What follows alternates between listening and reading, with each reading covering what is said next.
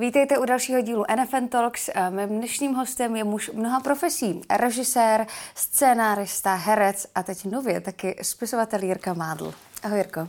Čau Kláro. Jirko, já jsem vyjmenovala spoustu profesí, mm-hmm. které děláš, v které se cítíš nejvíc jako ty. Hmm, uh, tak myslím si, že ne, nevím, jestli nejvíc jako já, ale cítím se tam nejlíp. Což není to samý. Uh, že nejlíp se cítím v těch psavých, takže jako scenárista nebo jako spisovatel. Mám pocit, že je mi, že je mi to nějak nejblíž a nejpohodlnější. Uh-huh. My máme, tady tenhle rozhovor má tak 20 minut, takže bych vynechala takový ty začátky, na který se tě podle mě ptá úplně každý. Uh-huh. A rovnou se zeptám, jak Jirku Mádla napadlo, že se stane spisovatelem. Jak mě napadlo, že se stanu spisovatelem, to je jediný, co mě napadlo už jako úplně dávno. Uh-huh. Já jsem vlastně už vydal uh, knížku, už mi bylo sedm. Sám jsem si ji ilustroval. A jsem jediný, kdo ji čet. Ne, ne, myslím, že mamka nebo někdo takový to čet. Vyšly dvě vydání, kde jsem musel ještě znova to skopírovat fixou. Mm-hmm. Jo, to. Takže já jsem vždycky chtěl být spisovatel. Pak jsem měl spoustu jako už těch reálnějších snů, eh, jako překladatel nebo diplomat, novinář a tak, ale vždycky jsem věděl, že u toho chci být spisovatel. A to, co se stalo mimo, to už zase jiná. Jakože herec vůbec nebereme. No, znouzecnost. a o čem bude tvůj eh, No, chtěla jsem říct debit, ale když už je to teda tvoje druhá kniha, no, je těž, tak pardon. Těžký o tom mluvit, ano. Tak eh, o čem bude tvůj, tvůj druhý knižní eh, počin Přitažlivost planety Krypton? Ano. Tak se to jmenuje teda. Ten, řekněme, ten, za který mi pr- poprvé někdo zaplatí, tak eh, je to, je to debit, ano, knižní tak ten je, je to o dvojici, která se potká na internetu, na takový jedný z prvních sociálních sítí, což byl XChat. Uh-huh. A tam si vytvoří svoji vlastní místnost, kterou, který říkají Planeta Krypton.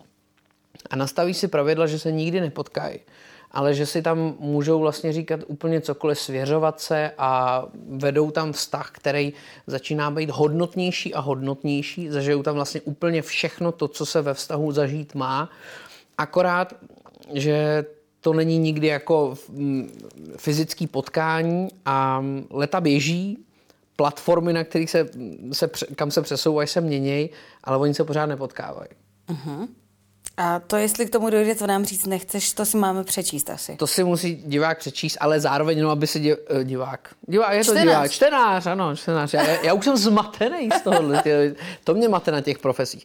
E, takže tady čtenář a váš divák, e, e, aby si, ono vlastně tam se většinou jako schrnuje to, co se děje, ale ten děj se odehrává mimo ten internet. Každý má ten svůj život a takhle nějak to mhm. tam plyne, každý má nějaký dětství, nějakou minulost, která jako velmi zasahuje do té do současnosti a oni rozkrývají uh, postupně. A jak už to tak ve vztazích bývá, tak si i trošičku lžou. Uh-huh. Je to autobiografický? Není, ale všichni si to budou myslet. protože se to odehrává hodně v Budějcích, odehrává se to v Kremsminstru, což je klášterní gymnázium v Rakousku, kde jsem studoval a odehrává se to ve spoustě míst, eh, kde jsem žil nebo co jsem zažil, ale není to autobiografický. Řekl bych, že to je podobné jako třeba Pojedeme k moři, který taky tam mají ty český Budějovice, školu, kam jsem chodil na základku a tady ty věci, ale ta dějová linka je fikce. Mm-hmm. Dovedeš si představit, že bys to pak ještě jako sfilmoval? Zatím ne, ale už se o tom začíná jako uvažovat pro, jako různě, protože takhle, já jsem se rozhodl na, napsat tu knížku za prvé, protože to byl můj sen a za druhý, protože jsem si to nedokázal před tam jsou prvky, které podle mě jsou sfilmovatelné velmi těžko. A já jsem se tím nechtěl nechat limitovat a chtěl jsem prostě, prostě to napsat a říkal jsem si, tohle je asi ten důvod a ten moment, kdy opravdu mám udělat literaturu. Tak uvidíme. Eh, během pandemie spousta lidí nedělalo nic, ale ty si pro eh, MOL TV, pokud se nepletu, mm-hmm. natočil takovou uh, love story Miluje tě Pucinko. Mm-hmm. Prosím tě, proč a o čem to je? já nevím, co se stalo vůbec obecně, že já jsem o lásce nikdy nepsal a ať už je to po, jako o milostní lásce, ať to je pojedeme k moři nebo na střeše, nebo i vlny, který píšu už delší dobu, tak tam ta milostná láska vždycky je tak jako nějaký kraj. No a nevím, co se stalo během pandemie, něco ve mně prostě ruplo a chtěl jsem hrozně udělat love story, jenže nebyli herci, nebylo s kým to točit a já jsem chodil po tom bytě a přemýšlel jsem, co by tam mohl hrát a došel jsem k tomu, že by to mohly být kartáčky, protože si pamatuju, že po jednom rozchodu vlastně to, že zmizí polovina šatníku, je vlastně super. To, že zmizí jako polovina knížek, no tak co. A, ale vlastně, když člověk jde do té koupelny a najednou tam vidí ten osamocený kartáček, tak to opravdu je pro mě jako byl smutný moment. Mm-hmm. Měl jsem pocit, že jak je on tam sám, tak takhle jsem byl já. A říkal jsem si, že to je vlastně jako ta, um, jako symbol té intimity, toho soužití a že i oni trpí, když se ho dělají, tak jsem to udělal o nich. A byla to teda spíš taková oddechovka pro tebe, tohleto natáčení, nebo? Oddychovka, ty myslíš jako ve smyslu terapie nějaká od toho, to ne. No, to třeba. Jako ano. oddychovka to byla v tom, že prostě svět uh, hořel pandemí no, a, a bylo třeba se z toho nezbláznit. Ale já jsem zároveň zažíval nádherný období a jako, jak milu být sám, a tak pro mě to bylo úžasný, ale spíš to bylo takový, že já jsem začal dělat hrozně moc charit během toho, začali jsme dělat různé věci pro seniory a uh, moje producentka Monika Kristova říkala, potom jako je třeba ukázat, že jsme nějaký entertainment business, jako jakákoliv benefice je fajn, ona ví, že já si na tom občas jako až moc ujedu, ale pojďme lidem ukázat to, co, jako, čím se živíme a co děláme snad jako nejlíp. Uh-huh. A jaký je pro tebe největší rozdíl mezi psaním scénáře a uh, románu? Bude to román? Uh-huh. No. Když nepočítám délku třeba. Je to úplně jednoduchý, jo. Um, když píše člověk scénář, tak už přemýšlí, jako kdo tam bude hrát, v jakých lokacích to natočí. Mm-hmm jestli na to budou peníze, kde je sežené, kdo mu všechno do toho bude mektat. Vlastně jako ví, že bude muset uh, jít takovýto kolečko. Um, producent, pak televize, distributor, já nevím, kdo všechno, prostě tam fond, tady ty různé věci. A potom vlastně ta, ten scénář je taková pozvánka k tomu umění. Pojďte to všichni se mnou vyrobit, mm-hmm. jo. A je tam spoustu proměných, kde se to může podělat. A ten proces, já ho mám rád, já jsem vyrostl u filmu, že od, od 16 let jsem na place, ale uvědomuju si, jak je to zranitelný. No ale ta knížka, když člověk píše, tak samozřejmě přepisuje různě to, ale jak to píše, tak to už je ono. to už je jako vol a tam jako si to můžu... nepotřebuješ ty ostatní. No, už si to můžu podělat mm-hmm. jenom sám a to je strašně pohodlný a nepřemýšlím nad budgetem, můžu vzít hradinu a přenést ho na Sicílii a nestojí mě to nic. Uh-huh. A ty, když jsi mluvil o tom scénáři, tak si říkal, že když už ho píšeš, tak přemýšlíš o tom, jako kdo v tom bude hrát a tak. Uh-huh. Přemýšlíš i o divácích, myslím ve smyslu, radši si vyberu tenhle žánr, protože to bude mít větší úspěch? No zatím jsem to moc nedělal, ale já si myslím, že se teď Takhle, um, já myslím, že se mění doba, že prostě ty filmy, které se dostávaly do kina, se teď už dostávat nebudou některý. Jako, já si nemyslím, že kino skončí, naopak teď jsou známky, že, že spíš ne zase, jo, že prostě je to nějaká mytologie v nás, která prostě nám velí jít někam na sdílený okamžik a zážitek. Ale um, takhle, třeba viděl jsem to u toho na střeše, jo, protože, nebo pojedeme k moři, když dám příklad ty dva mm-hmm. moje filmy, tak pojedeme k moři se tvářilo jako rodinný film a mělo to vlastně docela dost diváků, ale je to vlastně past, kdy vlastně to má i nějakou temnou stránku a pak to člověku ukazuje prostě, že dětství je fajn, ale pak se taky dospívá. Mm-hmm. Jako jo. A, a mělo to dost diváků a potom na střeše vlastně byl jako podle mě velmi divácký film, jenže prostě v hlavní roli prostě Větnamec a senior, což jsou přesně ty věci, které nám říkali, do, to do toho filmu nedávejte. Jo. A pak přesně člověk vidí, stříhá trailer, v hlavní roli uh, Větnamec a senior v podstatě neslezou z plátna a oni nám řeknou, ať uděláme ten trailer tak, aby oni tam nebyli. Což je strašně vtipný, protože to by tak jako párkrát tam mohla projet tramvaj třeba v tom traileru a, a to, ale takhle, já chci jenom říct, jsou nějaký vnější znaky, který rozhodují jestli o, o tom, jestli na ten, ten divák půjde. A já se asi budu trošku víc ohlížet na ty vnější znaky, mm-hmm. ale ten vnitřek, ten obsah se budu snažit jako tak, aby byl mě blízký a aby opravdu vypovídal tak, jak vypovídám já a co chci říct. No. Takže nebudeš chtít dělat typickou laskovou českou komedii jenom proto, že je to v Česku prostě in a má to každý rád. Asi, já bych to asi jako fakt nedokázal, já prostě na to, na to nejsem. Já vždycky, vždycky spoustu uh, je jako podle mě jako je to třeba jako ve vztazích, jo, že vlastně člověk může si říct, jo, jako ta, ta se mi líbí, jo, a pak si říct, a to se mi líbí, ale vlastně pak, když člověk postupně odkravuje nějaký ty ty vrstvy toho člověka, tak pak musí najít to jádro, které je mu opravdu blízký. A takhle je to i s těma filmama. Jo. A už spoustu látek mi takhle vlastně odpadlo z toho zorného pole, že nejdřív jsem si říkal, a proč vlastně ne, a proč ne. A pak člověk si ptá, ptá, projde spoustu těch stupní těma televizema tady to a zjišťuje, že ne, že prostě něco, to jádro v sobě člověk nepřetlačí. Mm-hmm. To je hezky. V kinech eh, teďka slavil docela úspěch film, ve kterém ty si teď pro změnu byl jako herec. Mm-hmm. A to je Deníček moderního fotra. Mm-hmm. Pokud se nepletu, to napsal Dominik Lansman původně. Na, napsal předlohu. Nebo předlohu. Mm-hmm. Uh, jak se připravuje bezdětný Jirka Mádl na roli uh, tatínka? No, já jsem vlastně už jedno dítě vychoval, jo, protože já mám o 11 let mladšího bráchu a situace tomu chtěla, že já jsem vlastně dělal úplně všechno. Vždycky říkám mimo kojení opravdu všechno. A připadal jsem si strašně dobře připravený. No jo, jenže pak jsem si říkal, ty bláho, teď ono je to 20 let, co jsem mohl... To, a vím, jak se posunuli počítače, jak se posunuli mobily a jak jsem se říkal, jsem říkal, ty jestli se nedělají nějak úplně jinak ty plenky, co dělají, jo. A vlastně jsem zjišťoval, že ta technologie, ten equipment k těm dětem se za stolik naštěstí nezměnil. Jo? Takže jsem to zvládal dobře, dokonce jsem uspával i, i děti, který jsem uspávat vůbec nemusel nakonec na place a myslím, že to bylo docela v klidu. A obecně ty už teda, když vemu i uh, tvoje filmy a nejenom film, v kterým hraješ, ty docela dost často točíš s dětma. Je to tak? Jaká to je práce? Jaký to je? Dokážeš to říct? Abychom je neurazili. Hmm. jo, až to jednou vidějí. No, uh, jako různá, jo, protože třeba když jsem točil film Hra, což je takový jakoby uh, vážný umělecký film s čilským režisérem, tak tam jsem zažil asi nejhorší scénu vůbec mýho života, mm-hmm. protože jsem potřeboval rozplakat dítě, miminko. A potřeboval jsem ho rozplakat tak, že na něj zakřičím. Bouchnu do stolu a zakřičím. Mm. Tak a ono je to podobné jako s fackou před kamerou. Jo? Tak jako jednou člověk ji dostane jako nic, v pohodě. A po druhý už malinko mrkne, protože už to tělo si to pamatuje. Ať se snaží se být, tak možná v detailu bude vidět, že malinko mrknul mm-hmm. těsně předtím. A takhle to s tím miminem. Takže jednou jsem to udělal a po druhý už mi to trhalo srdce, už vůbec jsem nechtěl udělat, ale udělal jsem to ještě dvakrát. Ale je to fakt strašný zážitek. Myslím si, že i pro tu maminku, která nám to půjčila ten film, tak jako, že to vlastně bylo jako hrozný.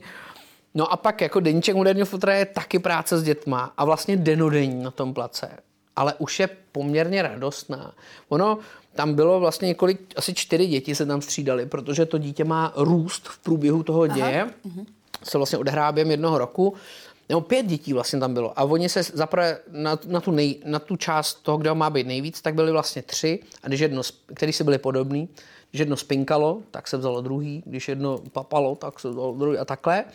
A pak je ještě ta výhoda, že každý to miminko eh, jako má nějakou maminku která tam s tím byla. Jo? A to jsou zase ty radostné věci, že člověk se musí na to dívat i z toho jiného pohledu. Prostě je tam je víc radostí a není tam prostě každý gripák a takhle to, ale najednou je tam i víc jako hezkých žen a to.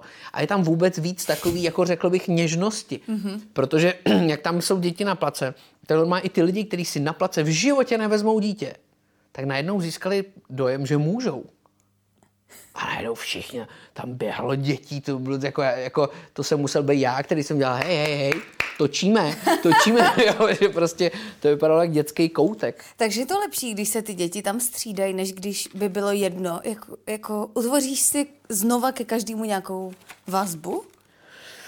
Jo, já s tím nemám problém. Já většinou jako s dětmi si fakt rozumím a nějak mluvím jejich jazykem. Tam jde o ten kontext toho, protože to dítě to baví chvilku. No právě. Jasně. No a teď ho vemu jako na ten plác a nejdřív se směje, to sranda, první tři dny byly úžasný, jenže pak zjistí, že vlastně tam je ta kamera a že tam je hor, horko třeba ze světel, nebo že musí něco udělat, nebo že mu furt předáváme plenku, i když ji dávno má pře, přebalenou, protože na záběr to musíme jít víckrát. Mm-hmm.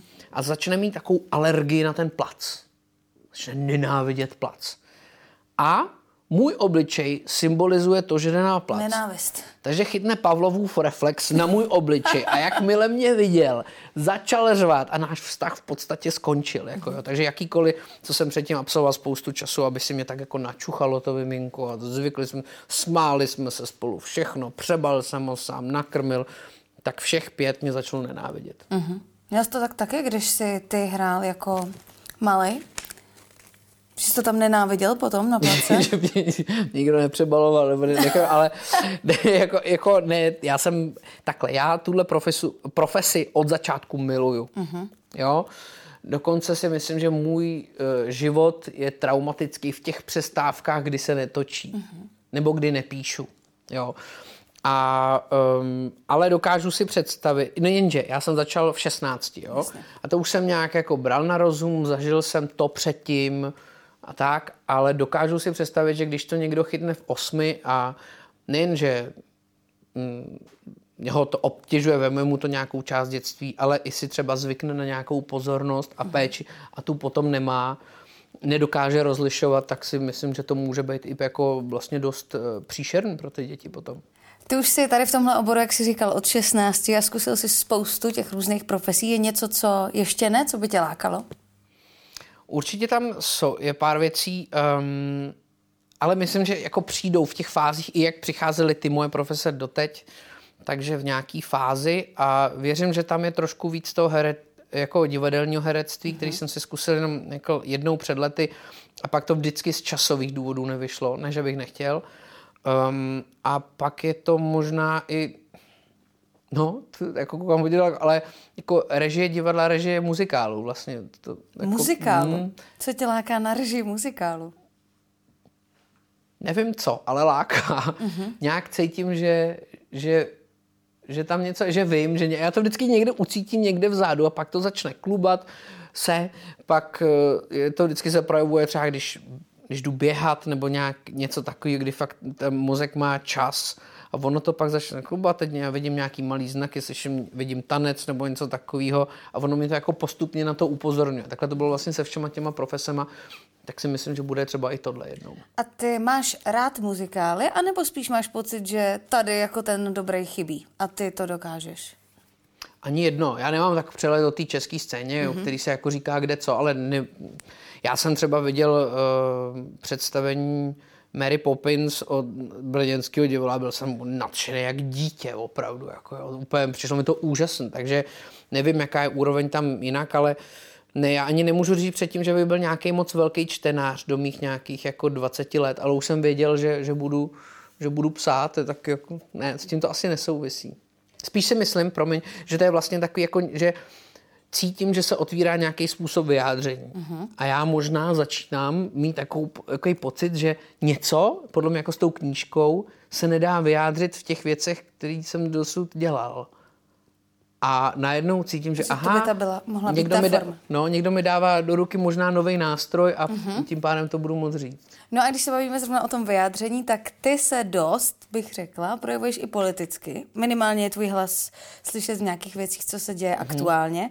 Jak to vnímáš ty? Třeba když lidi říkají, ty jsi umělec, ty se do toho nepleť, ty nemáš co říkat o politice. No, uh já právě jako, ano, ono je to, já jsem těch vstupů takových, nebo měl vlastně hrozně málo, ale vždycky byly výrazný. Mm.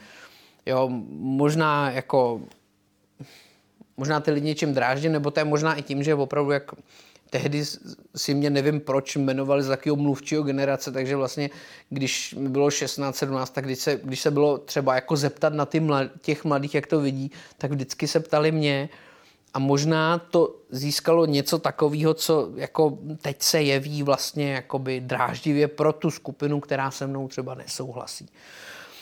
Ale um, není to, že bych úplně toužil nějak moc se vyjadřovat, ale no tak eh, já chápu, že někteří umělci se angažovali až moc mm-hmm. a je to tak, že vlastně se postavili za jakoukoliv i charitu. Já mám pocit, že člověk si má vybrat a, a to, aby prostě nebojoval za všechno, protože to pak ztrácí na tom významu.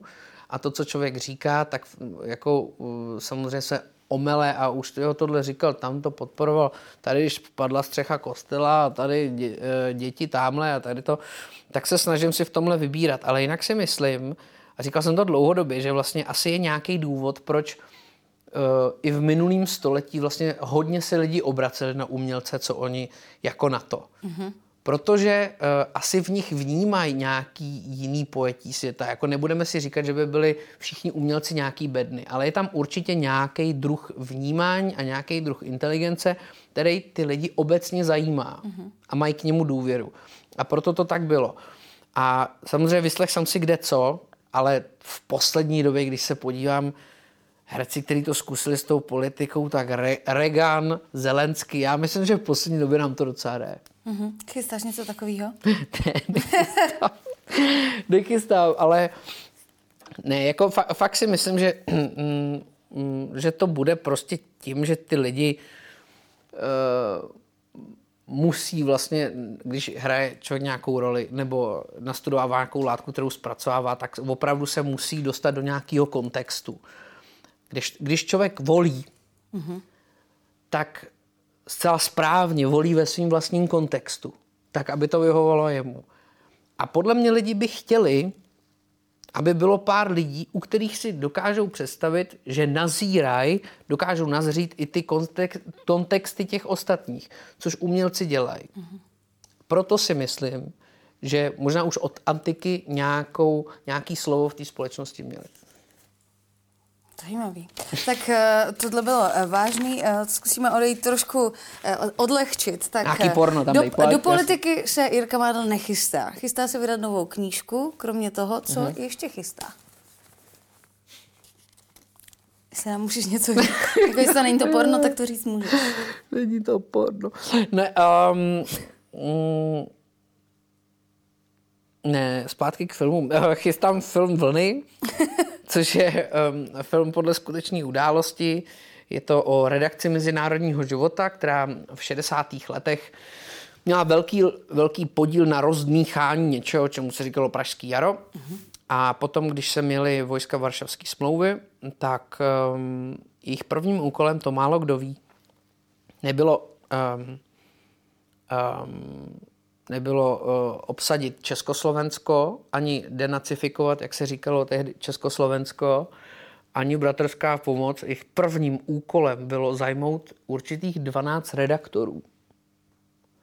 A o těchto 12 redaktorech je můj příběh a jsou to ti, kteří mohli za to, že rádio, jehož hlavní budova byla úplně vytrhaná ze všeho, tam nesvítila jediná žárovka, tak přesto pak ještě 10 dní vysílalo. Mm-hmm. A my známe tady to dnes v ranních hodinách překročila, známe to vysílání a známe to většinou na pozadí jiných příběhů. A nikdo neví, co se dělo v tom rádiu, vlastně to gro toho všeho a o tom, o tom ten film je. Tak to mě velmi zaujalo. To, tak to je dobře. To, to se moc těším. tak jednoho diváka máme, to super. a ještě se tě zeptám na otázku, kterou tady pokládáme úplně každému hostu. Uh-huh. A to je, jak vidíš budoucnost televize? No, um, jak vidím budoucnost televize, jako pokud se bavíme o té klasický... Jako... Můžeš bavit o klasický, můžeš tak, jestli to vidíš ve streamovacích službách, jakkoliv. Tak as, asi to VOD, eh, jako, to je, jako ty platformy hmm. různý, já si myslím, že budou hrát eh, jako Prime v tom všem, ale klasická televize si myslím, že nezmizí. A řeknu proč? Je to proto, proto proč nezmizelo třeba ani rádio. Jo?